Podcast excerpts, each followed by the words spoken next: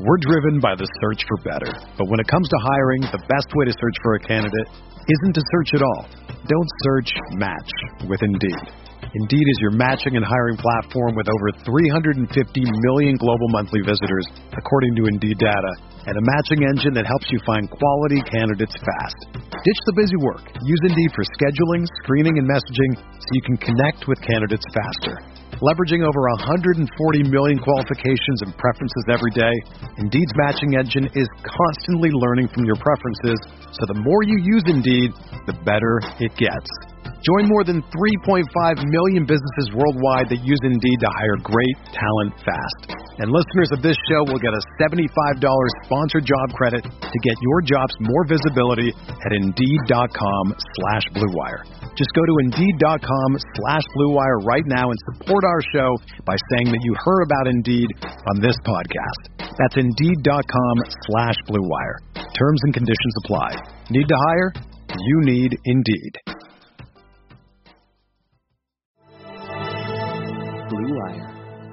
The Chicago Bulls select Coby White. LaVine with the runway. Lays it. Zach LaVine does it again. The crossover. LaVine. Get up or get out the way, Trae Young.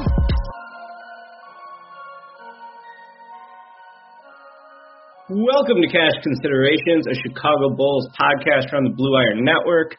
I'm Ricky O'Donnell. As always, I'm here with Jason Patt. We got two very special guests with us today, Laro and Chris from the Bulls 101 podcast. They've been doing an awesome podcast all season, uh, so they're going to jump on with us to talk about the state of the team.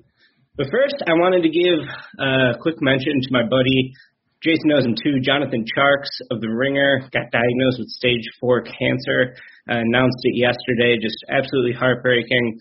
Uh, John and I have been friends for almost last 10 years. He used to crash at my place when he would cover the McDonald's All American game. Uh, we've been really tight for a long time. He has a one year old son in Dallas. So just want to say, John, we're praying for you. We're really hoping you can beat this.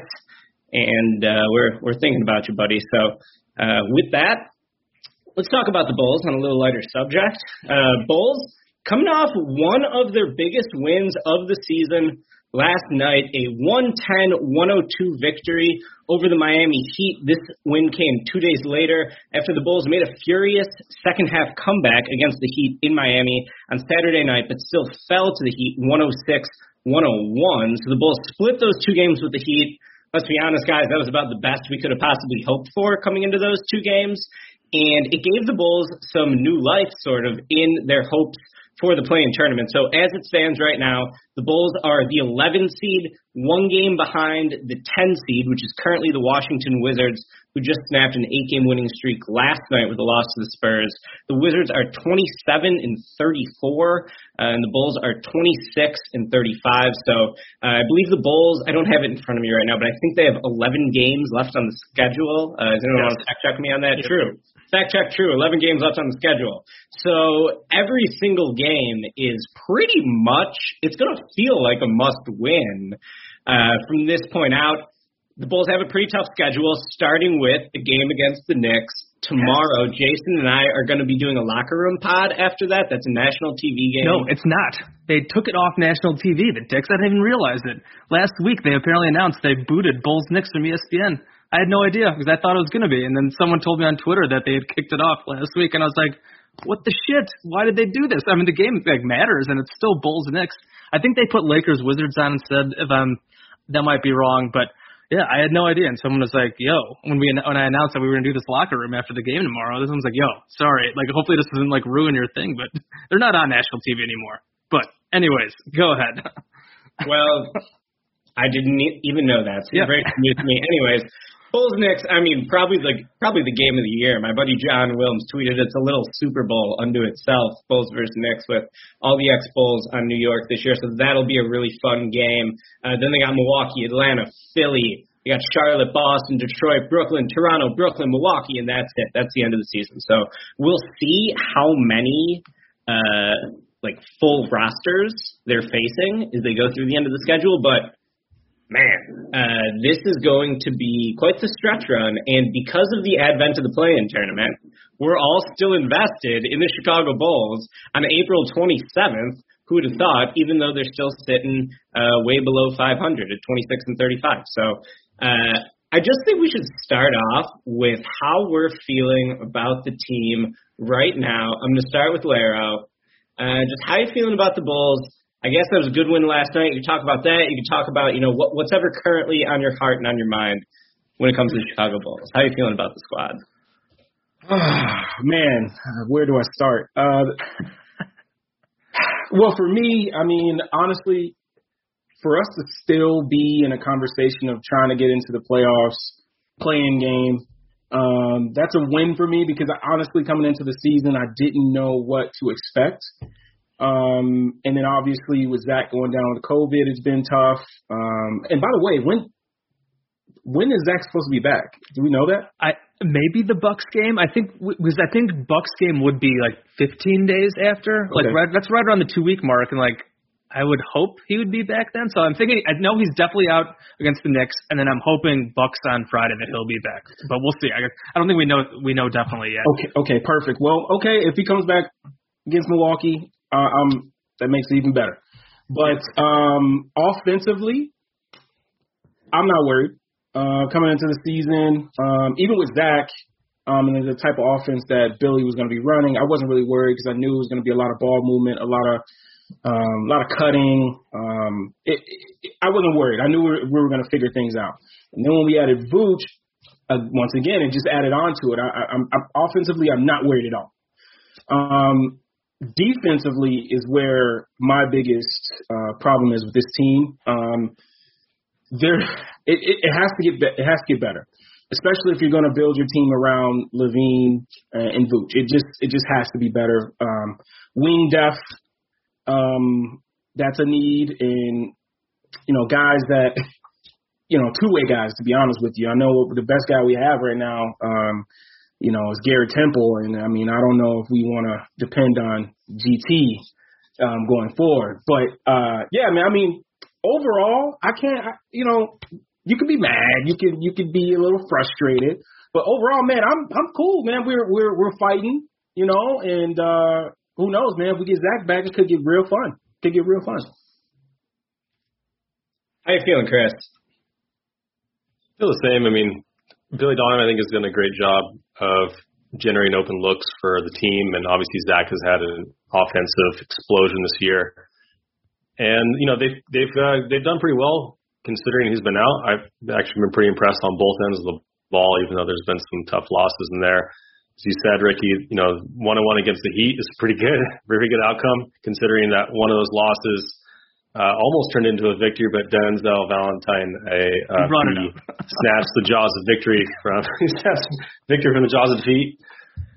Snatched no, he's the opposite. Snatched defeat from the jaws of victory. Yeah. I had to get this right. I had to get this right. So that was pretty fun, but yeah, I, I think you kind of see after the trade that this team is unfinished. And AK said that's unfinished. He said that there's more work to do. I'm really, I'm excited to see if we can get into the playoffs. It'd be fun, but the off season is really where I'm interested in because it's. I want to see where AK takes this roster. There's clear needs, as Laro said, defensively on the wing at the point of attack. We struggled all year long. Our our defense, interior defense, has not improved. Although Theis was all over the place in Miami, and he's done a really, really great job so far. Vooch has been kind of he's been as advertised, I think, on that end, and he's just been a machine offense. So there's definitely still reasons to watch. And as I said to Ricky, I think before this this podcast started, I'm surprised that I'm still invested this late into the season. I usually the last couple of seasons it's been easy to check out. Maybe Lara and I doing a show helps helps uh, keep us engaged a little bit more. But I think the Bulls have done a good job too. So all in all, I I really can't be disappointed, even though there's been a lot of ups and downs. I'll say that the the preseason, I bet on the under. I'm not a gambling person, but it was like a novelty. I'm like, yeah, I only throw five dollars on my bet, so I'm not exactly a high roller, but I'm like, give me the under. Bulls under 40 percent winning percentage, I think. And I was feeling really confident about that bet after they got blown out by the Hawks. And I was like, how could they not do anything to the roster? This year is going to be a disaster. Well, right now, even though this bowl season has been pretty damn frustrating uh, when taken in full, I think, and even though the second half has produced a lot more low points than high points, right now they do have a 42.6 winning percentage. So looks like I'm going to lose my five. That over. I think I'll be able to survive. Uh, Jace, don't speak to you soon, Ricky. Yeah, yeah, no, There's still the, time. Yeah, the end of the season is not. I mean, theoretically, not easy. Again, like so many just rot. I mean, even like the the last Heat game, the Heat didn't have like any guards available. So like, I know they had Jimmy and Bam, and the Bulls did do a nice job actually executing in the fourth quarter, which was nice. I mean, I think just like these last couple games without Zach, I tweeted this last night. Just it's nice that they didn't just like totally roll over and dive because like after what they lost that first game where they gave up like a million points in the second half to Memphis. I think they were down 11 games under 500 at that point. Like it kind of felt like it was over, and that they were toast, dead in the water, uh, and that they were just gonna just totally fall apart. Uh, and they've kind of come back with a few nice wins, like the Celtics game, the Heat the game last night. Obviously, again, like I mean, at this point, there's like so so many of these games just kind of like are like almost toss ups. And I think at Blog a Bull, Matt wrote about this today. Just like all these teams with just like guys missing, and this point in the season is always just so weird. It's like you hope the Bulls can win some of these games, even without Zach, even without Troy Brown's been out. Like you still have Vucevic there. You mentioned Daniel Theis had an amazing game. Coby's been playing a little bit better lately. Uh, Lauri hasn't been good, but like he's been, I guess, fine in his bench role, and like they've been doing the the three big lineup weird thing again, and it, it worked last night because the Heat were running like uh, like Gabe Vincent and Max Strus out there for big minutes, and uh, that was pretty rough for them. And Duncan Robinson got hurt, and Jimmy kind of petered out. But uh, just to stay afloat, I think they're four and three without Zach, and uh, it, like I would have probably pegged them to be like two and five without him right now. So the fact that yeah that they are still kind of staying in it. Uh, I know the Wizards' schedule is pretty easy the rest of the way.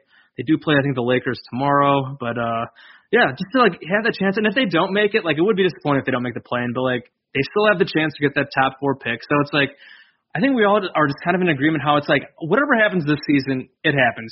Next season is the key. The, you need to do something in the off season. The next season, going into Zach's walk year, um, you got to be maybe your expectations got to be like four or five seed in the East, something like that, around there. Like I don't know if that's ex- excessive, but like next season, I think really think is where the expectations really need to come up. Now we're just kind of like let's hope they can finish strong. If they don't, maybe they get lucky in the lottery, and then the, maybe they do some more stuff in the off season. Yeah, I think that's well said. Uh, I want to talk about Vooch because Vooch has been pretty much kicking ass every game. He's a consistent offensive force. Essentially every game. In the month of April, he's averaging 22.4 points per game over the month.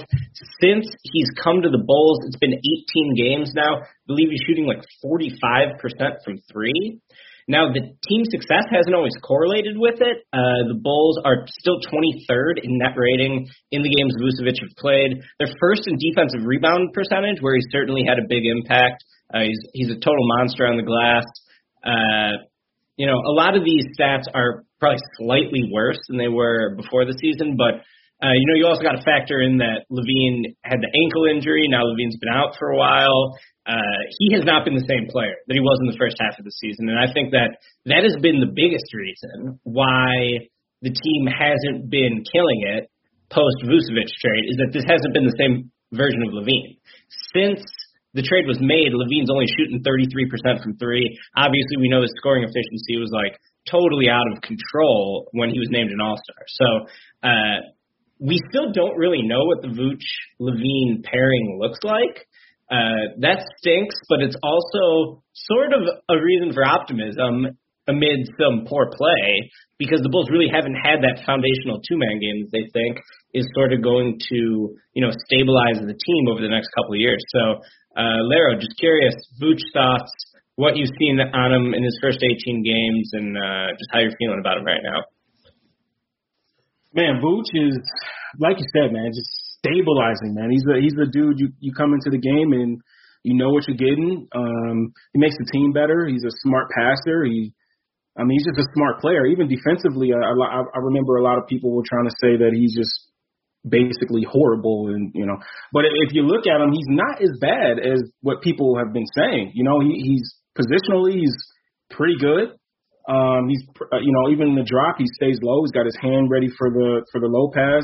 You know, he's he's he's just really uh, sound, sound player. Um, but I, like to b- go back on what you said about Zach. Um, I think him and and Vooch are going to be fine. Um, I think he was starting to get back into his uh, his mold, and then COVID hit him. You know, I think he was starting to get, catch a little rhythm. Um, but man, Vooch is is uh, he's a beast, man. I mean, talk about a dude that you know he catches the ball on the block, and somebody you know a double's going to come, but he can still turn around and shoot it over his shoulder. He can make the right pass. When you know, he just he's just a you know as advertised on offensive end, really good rebounder. Um, he makes the team better, man. I, I think we like we just have to get better around them, man. Like we just have to because you know it, it's it's very tough to watch, man. It's very tough to watch at some points because Vooch is out there doing the best he can. You know, he, he turns the ball and he, you know the ball ends up in I don't know, I, you know, I don't want to be disrespectful, but Denzel's hands, and it's like, you know, dude, it's like, you know,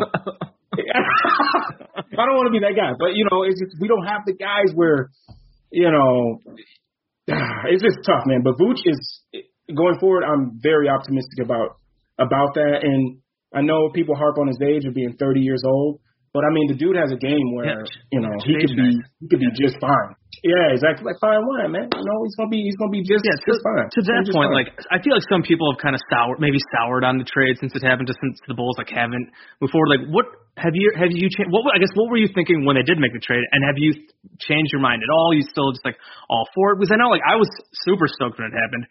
I know Ricky like he talks about he he gave the trade a B for the Bulls because you gave up the couple first round picks. Obviously they were protected, but still, I mean that is a decent investment. You give up Wendell, and Wendell's been pretty solid in Orlando. I think he's slowed down a bit. I mean, the Magic are just a joke. It's hard to judge anybody on the Orlando Magic at this point. But uh yeah, so it's just like, are you thinking? Have you changed your mind at all about the trade, or I mean, did you love the trade when it happened, and how are you feeling about it now? Um. So when the trade happened, I was I was stoked. Like just like you, I was like, dude, we gotta we we had, we've been asking for a guy to be next to Zach forever. We got him, you know. But then, you know, then I thought about it. I was like, I love Wendell, and I, I think he was getting a lot of heat for you know, you know the whole, you know, he can't guard in the post, he can't guard Drop bigger coverage. guys, you know, the drop cover. It's like, you know, but then he whatever, you know, and, and then now you see him in a, a place where he's confident, and he has a coach in Steve Clifford that's really empowering him to be aggressive and and you know, hey, we'll live with your mistakes, but I want you to stay aggressive type deal. But dude, Vooch is fine. I knew I, I just had the mindset of okay, we're not going to be a championship team. You know, we may get to the playoffs, but we're that move to me was to was AK telling Zach like, hey, dude, we believe in you. Let me get you a, a guy that you can run with. You know, we can keep, keep this thing going. And then Chris said brought up a good idea too. I didn't even think about it. Right? Uh, we were talking about it, and he's. I feel like he's trying to build a mini Denver. You know, so like Vooch isn't Jokic. Poor man, he, Jokic. but, but exactly, exactly, right? But you can throw him at the elbow, you can get him at the top of the key, and he can facilitate. He can you can cut off of him. I mean, he, you know, hopefully Pat. Um, I'm a big Pat guy. I'm I'm a huge Pat guy, and I'm not. People have been like kind of, you know, I, I feel like well, C. Red Fred has been on his case.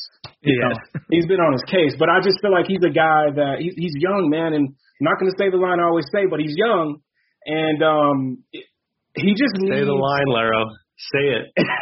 He's only 19, guys. There- You know there what I we mean? He's o- he's only 19. He's gonna be the new Jayson Tatum. That's Jayson Tatum Only 19. 2.0.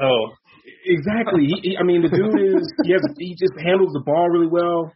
Um, I think last night you saw a little bit of his flashes of his weak side defense. I, I, I just feel like he played a little bit more physical yesterday than he has been, and it's, it's going to take time. He's got to learn the league. He's got to learn how people are going to you know guard him, and he's got to learn how to guard the other guys. He's got to get familiar with it with the league. Um, but Vooch, to go back, I'm happy, man. I'm cool. I'm, I'm you know, I, I hope Zach is back in Milwaukee so we can get some more, you know, um, idea, some more of an idea of how they're going to look. And I think it's a blessing in disguise. I mean, I don't want him to have COVID. Don't don't take it this way, but I think it's a blessing in disguise that he was able to he's able to get that ankle all healed up, Yep. and you know, and when he comes back, we'll see what happens. I felt the same as Laro. I mean, I, I was I'm a big Wendell, Wendell guy as well. I really thought he got some undeserved hate and was doing a lot better than he was given credit You're for. one of the big. You and uh, I like you and Mark were both big. You know what's funny? It's guys.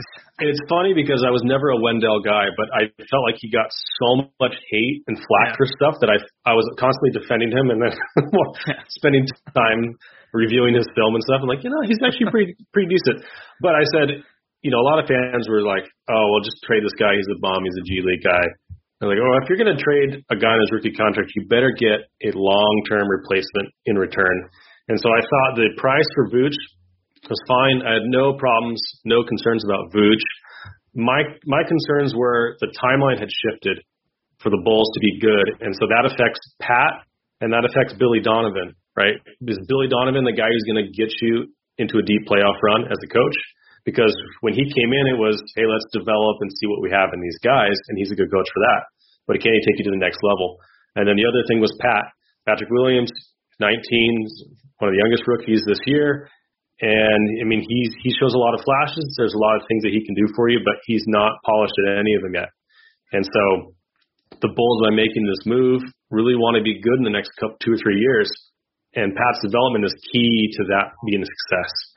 And then obviously, you know, getting rid of the picks limits your ability to get better players around Vooch and Zach. And Vooch and Zach need solid defensive players around them. And so luckily both of them are on pretty cheap deals. So there's a little bit more wiggle room to, to kind of build around. And Sato and Thad and Garrett Temple have been really great vets. But that's where I'm concerned about this upcoming season is what's the next shoe to drop here? Because the first move I liked, it hasn't panned out completely, but you know it's unfinished. So I, I like the trade at the time. Brought up some concerns that haven't been fully resolved yet, but I think I don't know, fans we're, we're always so impatient. We want immediate Very results. We want Wendell to be a star today. We want Coby Watt to, to never do a turnover again.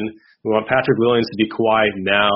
We want Billy Donovan to you know fix rotations. We're so impatient, uh, but I, I really think it's it's coming, and we're not we're going to be able to judge the trade and th- these moves you know a couple years time. We're driven by the search for better. But when it comes to hiring, the best way to search for a candidate isn't to search at all. Don't search, match with Indeed.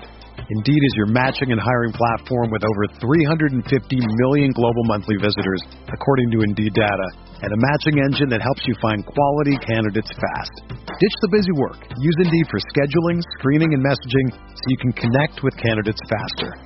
Leveraging over 140 million qualifications and preferences every day, Indeed's matching engine is constantly learning from your preferences, so the more you use Indeed, the better it gets.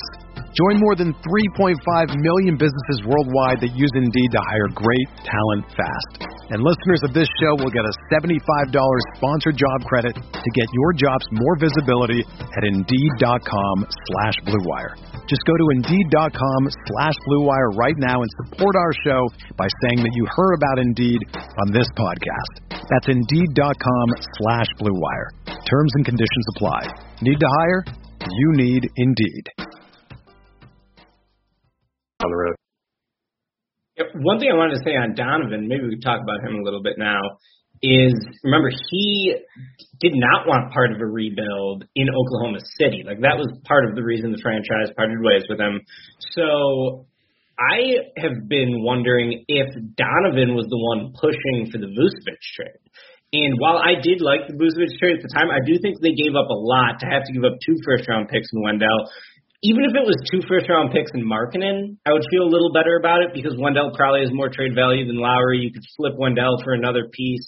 Or if they were to give up one first round pick but unprotected, now we don't know how that one's going to work out. Maybe the Bulls will get that lottery luck and we'll be sitting here like, thank God they protected that pick. Uh, but, you know, just a couple things I've been thinking about with Donovan. Uh, I feel like the honeymoon period is over with Donovan among the fan base. I think that is fair to say at this point. Uh, exactly how good Billy Donovan is is totally up for debate. I think that all of us realize he's significantly better than Jim Boylen ever was. If you watch his press conferences after the games, his press conferences are really enlightening. Uh, he explains the game pretty well. And I think that, you know, there has been a lot of positive things you can attribute to Billy Donovan from this season. I think the way he's used Thad Young has been awesome in particular. Like Thad Young is averaging way greater assist percentage than he ever has at any point in his career. Jim Boylen tried to make him a spot up shooter on the arc, uh, and just the way that they have put Thad in a position to really sort of alleviate the playmaking burden on the guards where they really struggle has been awesome. The ball movement has been awesome. Uh, but there's been some questionable rotation choices too, of course. The fact that the Bulls have been coming out flat in so many of these games lately, I think is also a major question mark. Donovan has to get them prepared to play. A good example would be the first game against the Heat. They switch against everyone, and the Bulls just didn't really seem like they were prepared for switching defense in the first half of that game. Uh, so let's talk Donovan. Jace, you got any you got any thoughts here? If not, you can direct it to uh, Laro and Chris. I feel like I don't have any like hot Billy Donovan takes. I think he's been fine. Like you mentioned, like he's obviously an upgrade on Jimbo, who's the, the worst. Uh, but like, yeah, you, I mean, I feel like we, it's always so easy to criticize lineup choices and rotation stuff. That's like the easiest thing for fans to criticize because you see it there. It's like, oh, like I'd, I'd much rather play this guy, and we have, we all have our guys that we like would rather see out there. It's like that's super easy. I wouldn't say like Billy's been like super awesome in that area, but like, and he's had some games where yeah, it's like don't play Denzel Valentine, don't play Ryan Arcidiacono. I know we've been trying getting on like the Devon Dotson, the free Devon Dotson train, but like, I mean, I I do understand. I mean, that's just like third point guard stuff, like whatever. That's really just like not not a big deal. I understand why, why coaches love Ryan Arcidiacono because he tries so hard. I don't know why he loves Denzel so much, but uh, I just also just hate Denzel. Uh, although I did feel bad about tweeting, just calling him an asshole after he took that shot the other day. I was kind of drunk watching that game and was like let let that out. But uh, in general, like Billy's been solid. Like I said, I don't think he's been great. I don't think he's been uh he's been, he obviously hasn't been awful. I mean, he's the, the the slow starts have been weird. Like I mean, that, that Cavs game the other day was just like how does that happen? Like, how do you come out and play that poorly against the Cavs? But then the next night they came out and blew the Hornets. Like, so it's like, whatever. So I think Billy's been fine. I have no really good Billy Donovan hot takes here, so I'll throw it over. I'll throw it to you, over to you guys. Let's start with you this time, Chris. Billy Donovan takes. Do you have any hot takes or just any general thoughts on our guy Billy D?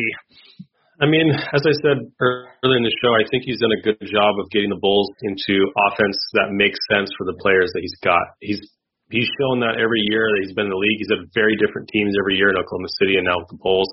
And even now mid-season, he has a very different team he's done a really good job of adapting on the fly the offensive structure and sets that he runs. So I don't have a, a lot of complaints there. I think on the defensive end, he's a little bit he's been a little bit too reliant on the drop coverage this year, in my opinion. Yeah. Now they've kind of hamstrung themselves with Vooch a little bit in playing the drop because Wendell, as we know, he played in Jim Boylen's blitzing system and, and excelled there. And he did pretty well in the drop coverage. He's actually a lot better than people gave him credit for there. But with Vooch, you're a little bit more limited. But you'd like to see him switch it up, and he does do some of that out out of like timeouts, where if he's on the defensive end, he'll switch up the coverage. He'll have he'll have them hedge, or he'll have them trap, or he'll do zone, or he'll do something that kind of blow up their the other coach's plays.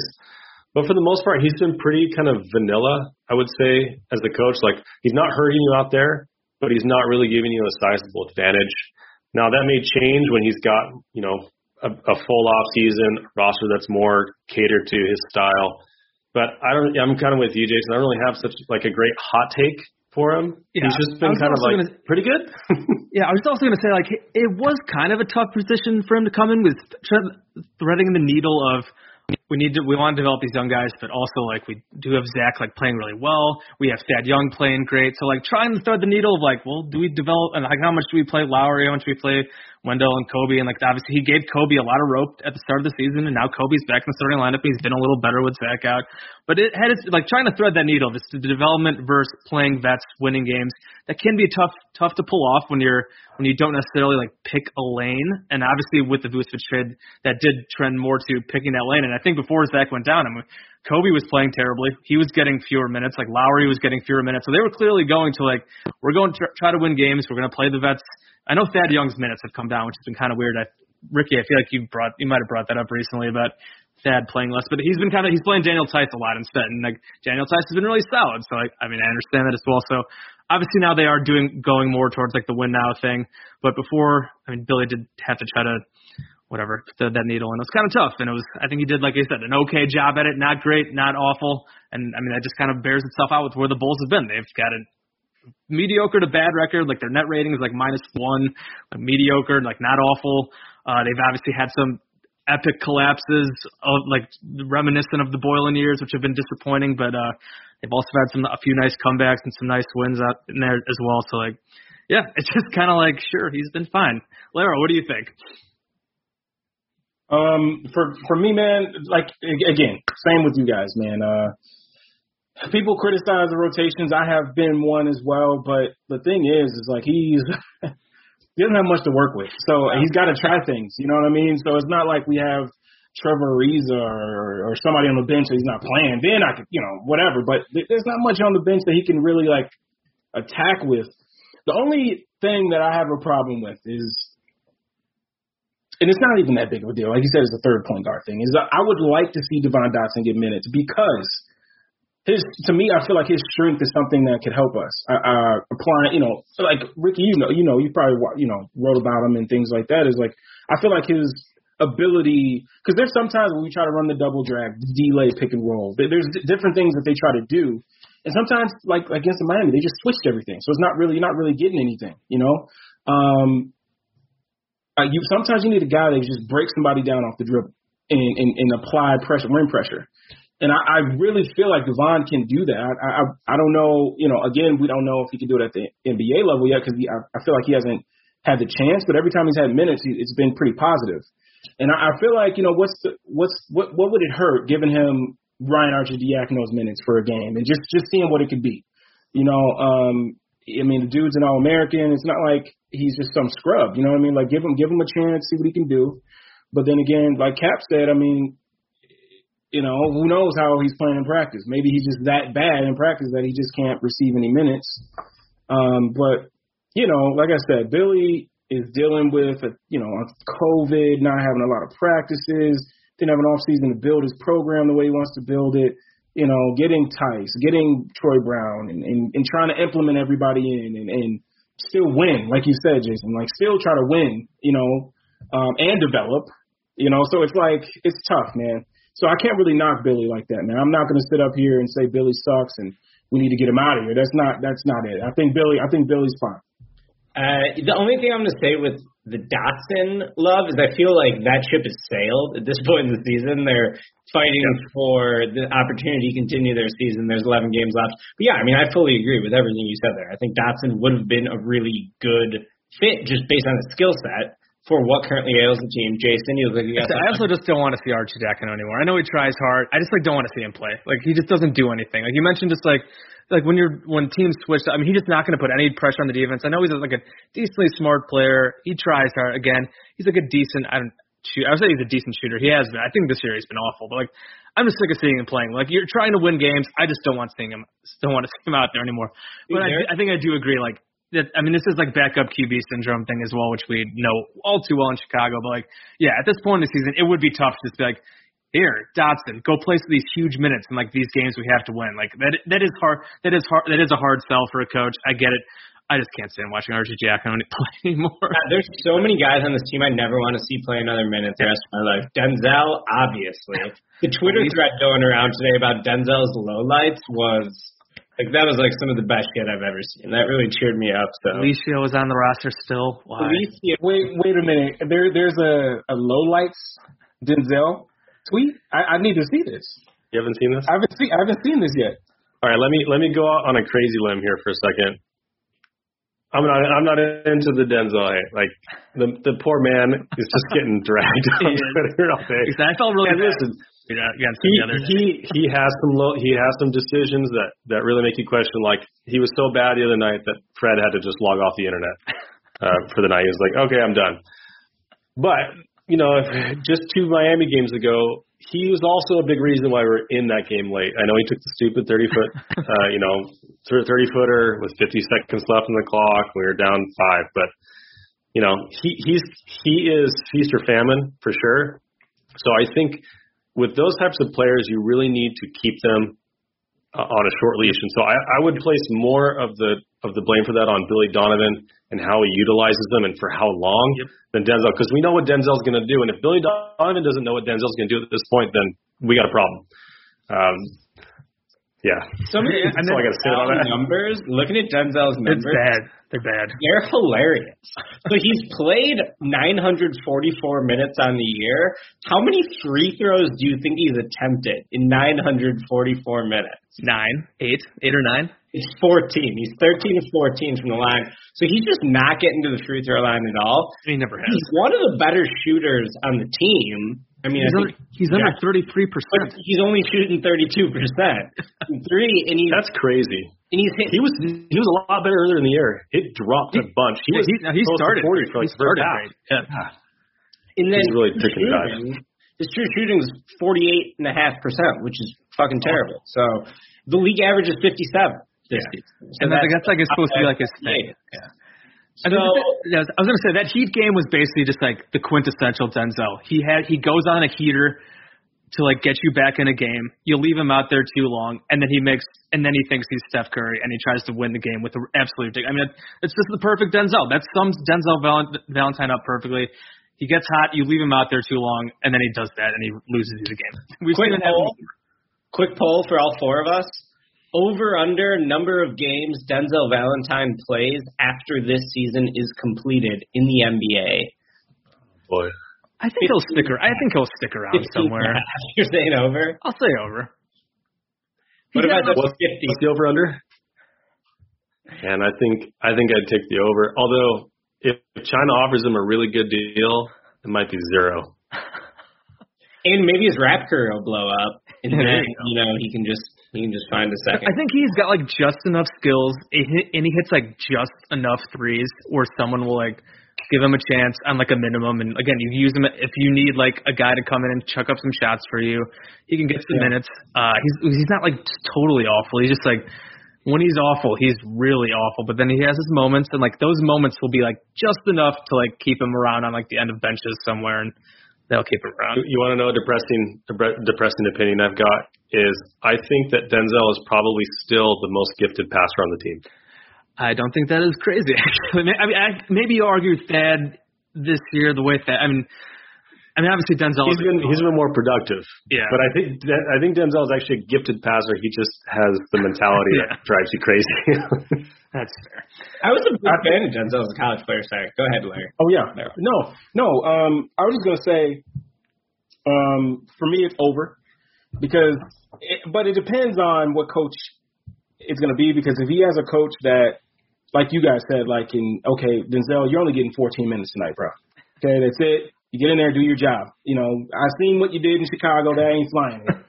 okay, but we think you can help, right? But, um, and it's so tough, man. I'm not gonna try to be that guy, but I'm gonna go with over. Just I just had to get that in there. I'm gonna go with over. All right, one thing I think we should hit. Well, we haven't talked about Coby yet. We haven't talked about Pat yet. So we'll just make it a dealer's choice. If you guys want to talk about either of them, both of them, whatever you're feeling. Uh, thing, Let's talk got- about Coby. Coby's played a little better lately. I'll give him a little credit. Okay. Let's talk about Coby. So I got a Coby stat that I've been meaning to tweet, but I haven't tweeted it yet. Let me see if I can pull it up here. I deem this the most believable Coby White stat there is. On zero dribbles this season, Coby White is shooting 36.1% from three. On one dribble, he's shooting 22.2% from three. And on two dribbles, he's shooting 7.1% from three. And quite frankly, that matches the eye test. Now, this is where you get your media narrative because I, actually on like four and five dribbles, he's a pretty good shooter. But to me, it just makes sense that like on the catch and shoot, the guy can really shoot the ball. When he puts the ball on the deck, uh, it's not just that he struggles to hit pull up jumpers. It's that you just can't really trust him to make decisions every time down the floor. But I do think there is a role in which Coby White could probably be successful. Again, he's 21 years old. Uh, I, I don't think I mentioned this yet, but he, his brother was on Mark's podcast, Bulls HQ, Will White, and his brother really knows his shit. He was talking about it from a coaching perspective. I would urge everyone to go listen to Mark's episode with Will White, also on the Blue Wire Network, so we can shout him out. Uh, that was a really good interview. Coby in general, I think, has been just super frustrating to watch this season, but uh, there's reasons for it, right? Like he never had to handle this level of playmaking burden before. Uh, I think you know just like different role, uh, the pandemic. You can you can point to a lot of different things for why he's potentially struggled, but he's really good at catching and shooting. How are we feeling about Coby currently? He's played a little bit better without Zach. I don't know if that's encouraging or not encouraging for what the Bulls need long term. And do you think he's on the team next year? Because he could be a, a decent chip to flip if we're talking about getting more two way players in here. So I'll just have that as an open discussion. Laro, you can start. Uh, for like bef- beginning of the season, definitely down on Coby. Yep. Um, but as of you know recently, um, I'm actually like I'm getting a little bit optimistic about him because you know you then you have to remember like it's a new role. Um, and then for, I, I I'm a high school basketball nut, so I followed Coby for a long time, just watching his highlights. And listening to Will, he said, you know, dude, Coby had to score 30, 40 to try to win in high school, you know? And I think a lot of times when, you know, when you get into like situations, pressure situations, you revert back to what you're used to, you know? And when the team needs a solid possession or we need to come down and, and flip momentum, I think Coby is just so used to just from his basketball career of just being a scorer and like I got to go get a bucket, you know, because that's just how he's always been. So I think just from trying to change his mindset and and become more of a playmaker, um, I, I'm I'm impressed, man. I, um, the low turnovers have been nice. I know he had six against Miami the first. Uh, what was that? First half, he had six. Was that? He was really bad in that first half. Yeah, and he only had three last game. So it's like, you know, I, that's what I looked for. I tweeted out. I wanted to see how he did against the switching defense. Um, now that he's seen it, and um, for me, I, I feel like he did better. He kept the, the um, turnovers down when they they they blitzed him. He kind of made the extra pass. I shouldn't say blitz because they were playing a lot of zone, but whenever he saw two, he made the extra pass, and they kind of just played from there. And he, he just made the right decisions. Um, and I think he's taking the right shots. Um, now he's not. I, I feel. I kind of feel like he's not chucking like he was before. I feel like he's make, taking the right shots. Um, so I, I'm kind of up on Coby. Um, I, now if he's gonna be here, I don't know. I can't say. I, I, I can't. I can't be 100. percent You know, he might be a great piece if he continues to show progression. Some team may say, you know what, we'll take him, and you know the package might, you know, who knows. But if I had to guess, I'd say he won't be here. Ooh. So I, I agree with Larry on a lot of aspects.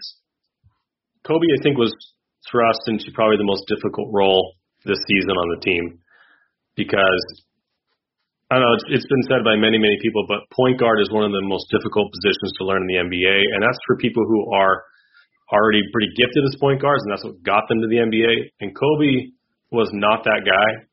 Um, he's much more of a scorer and much less of a, facilitator and, and playmaker. And we actually had Evan Zoucha on on Bulls 101 on Saturday, and we're talking about basketball feel and that IQ, that basketball IQ, slowing the game down, making the right reads, and pattern recognition is is one of the the keys to it. And so I think throwing Coby out in this role has been really good for him to get him in those situations that he can recognize it and get better. And he has improved in a lot of areas. I think in his playmaking, he's still not at the level that we would need him to be to be a starting point guard by any stretch of the imagination. But Will also said on the podcast that, you know, when he sees these different defenses, he's a quick learner. He'll see it the next time. So he got kind of, uh, he got a little surprised by it the first Miami game. He played better the second Miami game. So I think the more reps that he's getting, it's definitely not going to hurt him in his career to get those reps as a playmaker. We saw how long it took Zach LaVine to become a decent playmaker. He's been really, really fantastic this year, especially um, in like trap situations, getting the ball out to the right person. But you know, sometimes sometimes that stuff is not very natural, and I think for Coby, he's really had to work hard at it. I don't know about you guys, but there's certain subjects in school I was really just I had an affinity towards, and others I didn't. Like math was never my thing, and I could I could do well in math, but I really had to to hustle and work hard at at, at math to, to make it happen. I think Coby's kind of in that situation where he's naturally a scorer, naturally just wants to get a bucket, but he's really had to grind and work hard, and he's got the right attitude and work ethic, I think, to to get it done. At least that's what Billy Donovan has been saying all year about him. So I, he's definitely had an up and down season. And I think there's a lot of reasons to be pessimistic about him as a starting point guard. But I think overall in his development, the year has been really, really good for him. And I think with the fall off season and a more defined role on a team next year, I think he'll, I think we'll see a big jump from him. As far as whether he's going to be on the team or not, I kind of feel like he's going to be the victim of next season's midseason trade. for some reason, I just have that that gut feeling like he's going to impress to begin the year, and then they're going to flip him for something. Yeah, I think a big thing is just like him and Zach together. Uh, because obviously, like he's playing better without Zach, and like before, right before that, before Zach went out, like he was, I mean, he was awful. He was, he was almost unplayable in some of those games. I think it was, I brought up the last time, like the Magic game where he came in and played one of the worst stints like of the season. Uh, and it was absolutely and, and I think he, he barely played much at all. It was brutal. And then like Zach goes out and like he that first Grizzlies game, he was he had a huge game and like he's I know the shooting is still kind of an up and down. Like his shooting performance wasn't great in this second Heat game, but he did hit a couple big threes down the stretch when they were down seven, looked like they were to lose. He hit those two huge threes, and like you said, the turnovers were down. So just like in general, he's just been kind of just a little bit more comfortable as a starting point guard. But again, without Zach, so I, when Zach does come back, I think that will be it will be very interesting to see if he can keep playing better or like, and what how much he plays, what role he's playing. Uh, I wonder if like that will go into like what what do they do move him? Because like if I, because I'm definitely skeptical about the Zach Coby like starting backcourt thing. I guess, especially with Vucevic, like with Zach and Vucevic as your two guys, like can Coby White be your starting point guard? And then you have Pat. I mean, you'd have to find just like a real stud stud wing, I guess. Uh, so definitely skeptical about that. I would I think I would guess he's still on the team to start next season. I'm also just like a I'm so bad about predicting like moves and stuff like that, and I'm just like always trend like conservative, like oh no, they're not going to give up give up on me yet. But like obviously, I didn't expect the AK or the Vucevic trade to happen. Um, so I don't know. Like I would lean towards he's staying, but I mean obviously I would be totally fine if they look to look to move him. Um, Ricky, I think you said we should probably wrap it up here, and that's probably we've been going on for a while here. I'm trying to. We've basically touched on. I think my last thing was where are you guys at. Are you guys out on as out on Lauri as we probably are? We're like done with him at this point. He's been a little better lately. Like I know he doesn't play much. Uh, I know Billy was talking about how he doesn't like how he wants to get him more minutes, but it's hard when like your bet your other uh, like best players. So like right now it's Vucevic, Daniel Theis has been great, and Thaddeus Young has been great. So it's like how do you like juggle minutes and like get Lauri in there? Like I said, Lauri's been fine. Like his, I know his plus minus as like a bench guy has been a lot better. Like his his, his numbers himself, again, they've been like he has games where he just doesn't do much. His shooting's been like fine. Like it seems like he's kind of settling into maybe this is like what he'll his role will be in the NBA, just like as a just a bench gunner. Does he's not going to give you that much else, but like he can hit open shots. Uh, his rebounding is like whatever. His defense is whatever. But like if he can just come off the bench and hit three pointers for you, like that he could stick around for a long time. But like, I just don't know if that's on the Bulls, given what else they need, given this core of the team. So I think at this point, me and Ricky are, would both be very surprised if he's on the roster next year. What do you guys think, Lara? Let's go with you first. um, yeah, man, I, I don't think he'll be here next year. Uh, Lauri is frustrating because me personally, I see a seven footer that has things that he can br- he can bring more, you know. And I, I just wonder what it is that's holding him back. Maybe I'm just too optimistic about him. But like I just see a guy. I've seen him put it on a deck to attack closeouts. I've, I mean, you know, I've seen him go up and grab rebounds with some, you know, authority. But you know, like what what is it that's holding him back? Is he just not? Maybe he's just not that guy. But I, I don't I don't um I don't think he'll be here, man. And uh, he does. If he's not making threes, he's not really helping you. And we need more than that. We we don't have enough room for, uh, you know, Davis Bertans. So, uh, I, you know, but uh, yeah, I don't think he'll be here. I gotta agree. I just I don't I don't know how they can keep him at this point.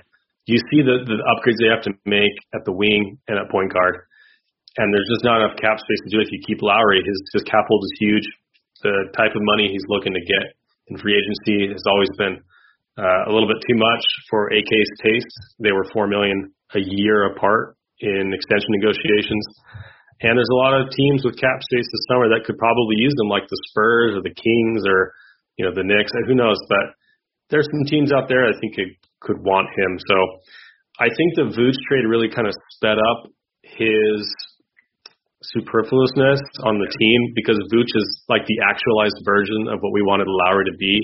And so I think I agree with Jason that the role you really want him to excel on is off the bench as a four or as a small ball five, next to a guy like that, next to a guy like Theis, where he can really, you know, play play the mismatch, play against lesser units, show us that sweet shooting that's finally come around this year. But you know, it'd be great at seven million what he's making right now, but he's not going to make seven million. So if you told me that we could get Lauri Markkanen off the bench next year for seven million, I'd say sure, keep him. But it's just not going to happen, and they have so many more upgrades to make, and we're so much heavier on front court talent than back court talent at this point that I just don't think it's feasible. Yeah, and obviously there's like the, the Theis thing too. Like I mean, I know like I think Casey wrote about that after his huge game. Like what I mean, what's gonna happen with him? Like I'm curious to see like what his market's gonna be like. Like it would be great to bring Daniel Theis back, but like again with like if they want to go get Alonzo Ball or something else with like that cap space, like they hit they're limited in what they can offer Daniel Theis, and like I mean you probably got to prioritize prioritize Theis over Lauri. If you were to like choose uh, between the two of them, like I'm probably taking Daniel Theis over Lauri, but you obviously you can't even give him give him that much money at this point. So it will definitely be very interesting uh, to see just what direction they go. I mean, would you guys want Daniel Theis back? I'm assuming. I feel like he's like the uh, apple of Bulls fans' eyes these days because he actually like he plays hard. He's actually tough. Uh, and like it's just like he's just kind of fun to watch because again he's just like it's a hard nosed player and like the, I think on this roster when we've dealt with like Lauri just doesn't really play tough and like uh, just bringing that toughness is nice. Chicago tough, that kind of guy. It's been nice and like it would be great to bring him back. I just I don't know if it's gonna happen. I would bring him back, but I don't love him playing with Vucevic. Right? Yeah. Yeah. He's a backup five, yes. not yes. as a starting four. Yes, I agree with so, that. So, I mean, he's probably. I mean, he's a top 30 center. I would say pretty comfortably. Like he was a solid starting center for Boston. Obviously, they did want to move on from him. Part of that was they didn't want to pay the luxury tax. Part of it was they wanted to open up some minutes for Robert Williams. But uh, I don't know. Like I, Theis was a monster in the last game. it's just nice to have another good player on the team. The sort of unfortunate thing about this team is that all the good players are bigs. Yeah. You can't really play them together. Uh, so I would say I'm not totally as gung ho as some fans are in terms of bringing back Theis. I think he's awesome though. I would be happy if they brought him back, but I think that you know the team just has bigger needs in terms of needing a big guard, needing a big wing, needing another wing. Uh, they got some major roster construction issues on the team. They don't have a ton of money to fix them with, so yeah, it'll be interesting. Certainly, Theis has been uh, he's he's no doubt a good player though you know what's funny is I think Chris said it. Um, is how are we? How do we not have that much money to spend? It feels like all of our stars, like both our stars, are like underpaid, and it's like, how, how, it, but anyway, um, no, Ty, Theis is uh is is fun because Al-Farouq makes ten million. Uh, that's true. Uh, you know, that's it. That's the one we got. We got to wave him or or stretch him or something. Man. Hey man, that's back off Chief, man. He's just out there chilling, man. You know, but um, no, but Theis, man, I like watching him because he he he brought he brings that element um of that communication. You you see him communicating on the back end. You see him being in the right spots defensively. Um, he, he just he's just a good piece, man. He's a if we don't if we don't if we don't have enough money to bring him back, I mean, I know there's going to be teams fighting over him to get him to play backup center. I mean, he, he's just too good. Um, he he's a pretty good passer. He you know he rebounds well. He offensively, I mean, you saw what he could do. You know when he's feeling it, he can knock down threes. He's got a mid range jump shot. When you know if you're playing draw, you know it's just you know we'll see, man. But I, I would like to bring him back. But he he's fun. He's fun. Um, he's he's a nice touch, man. Like you said, Chicago tough, blue collar. You know, we love guys. Meatball, but like whatever. You know, we love them, brother. We love guys yeah. like that, man. You know. The problem is there though that the backup center, the backup center market is usually pretty cheap. Yeah. Like we could, it's probably he's probably at a position where it's easier replaceable with someone that makes less yeah. money. As much as I think he's been really really great, as Ricky said, I think we got way bigger needs that we really need to spend the, the cap space on or the MLE on. So we'll see how it goes, but love to have him back. He's been uh, well needed on the defensive end for sure. But uh, yeah, we'll we'll see how it goes. Be nice to have him yeah, back. absolutely. All right, I think that's a good point to uh, stop here, guys. Thank you so much for joining us today. Uh, let's have you guys sh- shout out anything you want to. Obviously, you got the Bulls 101 pod, but uh, let you guys shout out your Twitter, any other work you want shouted out. The floor is yours. Larry always makes me do this. so you can follow me at KLA Hoops on Twitter. You can follow Laro at underscore Laro Hoops. Uh, we are on the Barroom Network. That's at Barroom Network on Twitter. We are on every Saturday night. It's a little bit different of a podcast. You can listen to it in audio form, but we do have live video every Saturday night at 11 p.m. Central. We try and do some film breakdown, some graphics and stuff. We try to have guests on. Um, so it's just a little bit of a different flavor. If you, uh, you know, all the flavors you want from your Chicago Bulls. So. I promise you, you will not have to do that next next time we are a guest on someone's podcast. I promise you, I will step up to the plate. it's your turn, man. Oh man. Well, thank you so much again, guys. This was awesome. It's great to have you on. We'll have to do it again in the future, hopefully, and hopefully uh, the rest of this bowl season uh, goes well. And if it doesn't, we'll pray for that lottery, that lottery pick, that top four pick. Uh, so for us here at Cash Considerations, again, we will be doing a locker room podcast after Bulls Knicks. Again, not national TV. Again, I'm mad online about it. It's garbage. I don't know why they knock knock a sweet Bulls game, Bulls Knicks game off national TV. We don't get like any national TV games anymore like this, so they're taking that away from us. I'm still kind of hoping Bulls Raptors uh, that Thursday that maybe could be the return of the TNT Bulls. But I was looking at the schedule. I feel like it's not going to be. But uh, again, yeah. So we'll be on locker room tomorrow night. I believe that game's at 6:30, so that'll be probably around 9 9:30. We'll be doing the pod. We'll be talking about the game. Since it's Bulls Knicks, Tom Thibodeau, Derrick Rose, Taj Gibson. Hopefully, it's a lot of fun. Hopefully the Bulls do pull out a win. The Knicks have been playing great. They just did have their uh, their nine-game winning streak streak snapped, but I mean they're up at like the what are they the four or five seed right now, so they've been pretty awesome. So the Bulls going to MSG and getting a win would be pretty huge tomorrow, especially since they just they need as many wins as they can get to, for this play and stuff. So Yep. So we'll be doing that tomorrow. Uh, again, as always, shout out to the Blue Wire Network, Blue Wire Pod. Check out all the other great pods as well, in addition to cash considerations for us. Please rate and review us wherever you get your pods. Give us that five star rating. Run Stitcher, Spotify, Apple Podcasts, Google Play. Uh, my Twitter uh, is at Bulls underscore J. Ricky's at SB underscore Ricky. So we will talk to you guys next time tomorrow after Bulls Knicks. and cash considerations. Ish the Bulls podcast. Thanks again to Larry and Chris. Talk to you guys next time.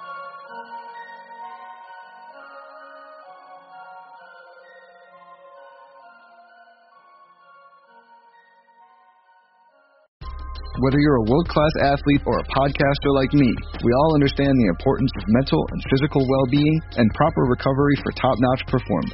That's why I'm excited that Unified Healing is sponsoring this podcast. Unified Healing is a new and super innovative global network of wellness centers powered by Energy Enhancement System, or EE System. If you haven't heard of the EE System, you'll want to listen up. This technology promotes wellness, deep relaxation, purification, and rejuvenation. At hundreds of locations across the globe, access to a center is easy and affordable. Interested in experiencing the EE system technology for yourself? Go to unifiedhealing.com slash bluewire to learn more and find a center near you. That's unifiedhealing.com slash bluewire. No material or testimonials on the Unified Healing website are intended to be viewed as medical advice or a substitute for professional medical advice, diagnosis, or treatment. Always seek the advice of your physician or other qualified healthcare provider with any questions you may have regarding a medical condition or treatment and before undertaking a new healthcare regimen, including EE system.